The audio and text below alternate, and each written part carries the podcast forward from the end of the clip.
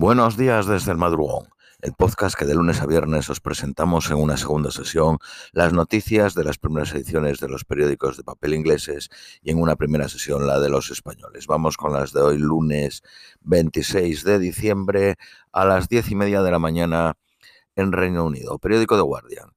La tormenta del Ártico, que ha afectado a la mayoría de Estados Unidos en las vacaciones de Navidad, continúa afectando al norte de la ciudad de, de Búfalo, en Nueva York, ayer, con temperaturas de congelamiento creando unas previsiones llamadas potencial peligro de amenaza a la vida. 28 muertos atribuidas al clima han sido registradas en Estados Unidos con la advertencia final de que probablemente aumente el número de fatalidades, mientras el aire del Ártico envuelve dos terceras partes del este de Estados Unidos. En algunas áreas, está, eh, quedar al aire libre llevará a congelarse en minutos. El 60% de Estados Unidos estaba bajo alarma.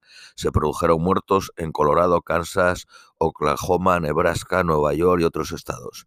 El más afectado fue Buffalo, donde dos días de nieve y fuertes vientos crearon condiciones más severas desde 1977 se predijeron, eh, predijeron nevadas entre un metro punto dos y un metro y medio.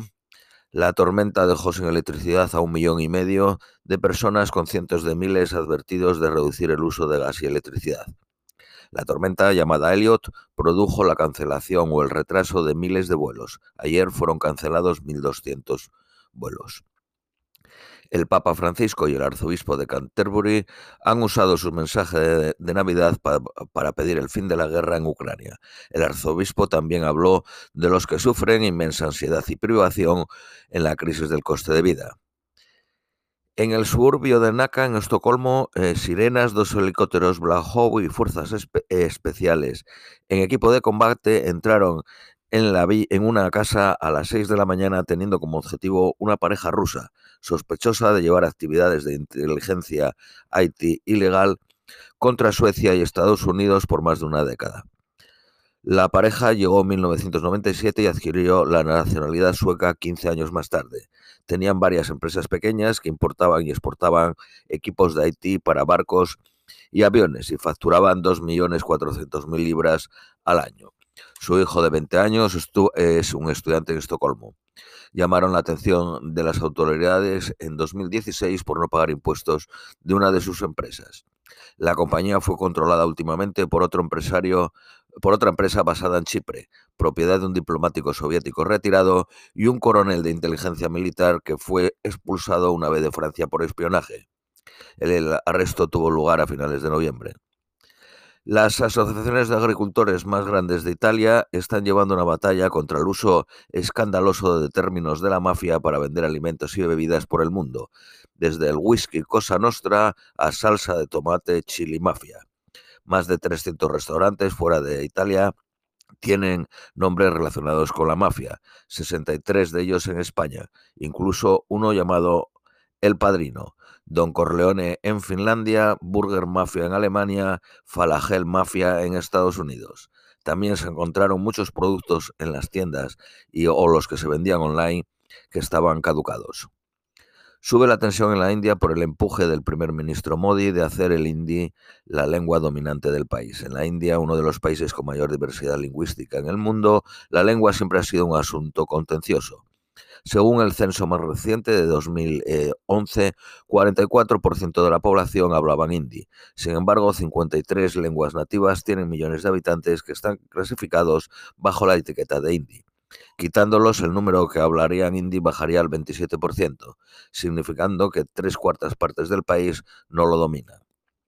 Cuando se redactó la Constitución en 1949, se decidió que la India no debería tener un idioma oficial. Se reconocieron 14, luego creció a 22, que fueron formalmente reconocidas en la Constitución, aunque el hindi y el inglés fueron declarados como lenguas oficiales usándose en asuntos de la Administración y el Gobierno nacional. Según expertos inmobiliarios, en el peor de los casos, el precio de las casas caería en Reino Unido un 20% el próximo año, entre el 5 y el 12 lo más probable. La cadena Sky podría perder 150 millones de libras en ingresos por publicidad en la televisión debido a que las reglas históricas que restringen el, uso de la publicidad en las cadenas eh, ITV, eh, Canal 4 y 5, y están siendo eh, revisadas esa legislación y se buscan opciones como aumentar el número de anuncios entre las 6 de la tarde y las 11 de la noche de 40 a 60 minutos y un total en todo el día de 168 a 216 minutos. 4.000 millones de libras se mandan cada año a Nigeria desde Reino Unido como remesas. El número de padres que permanecen en casa ha aumentado un tercio desde antes de la pandemia, lo que los expertos llaman un monumental cambio cultural uno de cada nueve de los padres que están en casa es el marido, el que está, eh, uno de cada nueve. En 2019 eran uno de cada catorce. El rey Carlos III ha resaltado en su discurso de Navidad el coste de la crisis para muchos que están luchando para pagar sus facturas y alimentar y calentar a su familia. Se espera que se gasten 3.800 millones de libras hoy en el Boxing Day, un 4% menos que el año pasado. Se espera 1.250 millones en compras online. Muchas cadenas están cerradas hoy, incluyendo Aldi, Iceland, John Lewis, Pets and Home, Powland y Beaver Brooks. Las autoridades locales advierten de que los cementerios están quedando sin espacio para enterrar a los muertos, llamando a cambiar una legislación arcaica. Según la Oficina Nacional de Estadística, eh, más de 2.200.000 personas en noviembre todavía están eh, viviendo con síntomas de COVID cuatro semanas después de haberse confirmado. Periódico Daily Mail. Los parlamentarios laboristas han aceptado más de 35.000 libras en regalo de los sindicatos en los últimos tres años. El Partido Laborista ha aceptado más de 15 millones en donaciones de los sindicatos eh, desde que Stammer se convirtió en el líder. Segunda mujer muerta en dos días en accidentes en las que estaban envueltos coches de policía. Una en Liverpool fue atropellada como peatona, tenía 22 años, y otra fue golpeada por un coche de la policía cuando estaba persiguiendo un sospechoso coche robado. Periódico Daily Telegraph. Los londinenses compraron 81.200 casas fuera de la ciudad en 2022, 20.000 menos que en 2021. Francia va a repartir correo tres días a la semana periódico eh, de Independent. 209.000 niños están esperando por terapias del National Health Service. Se espera nieve y hielo hoy en Escocia y en Irlanda del Norte. Dos muertos por la caída de un vehículo en el río Tawe, en Swansea. Dos esquiadores desaparecidos en Austria después de una avalancha.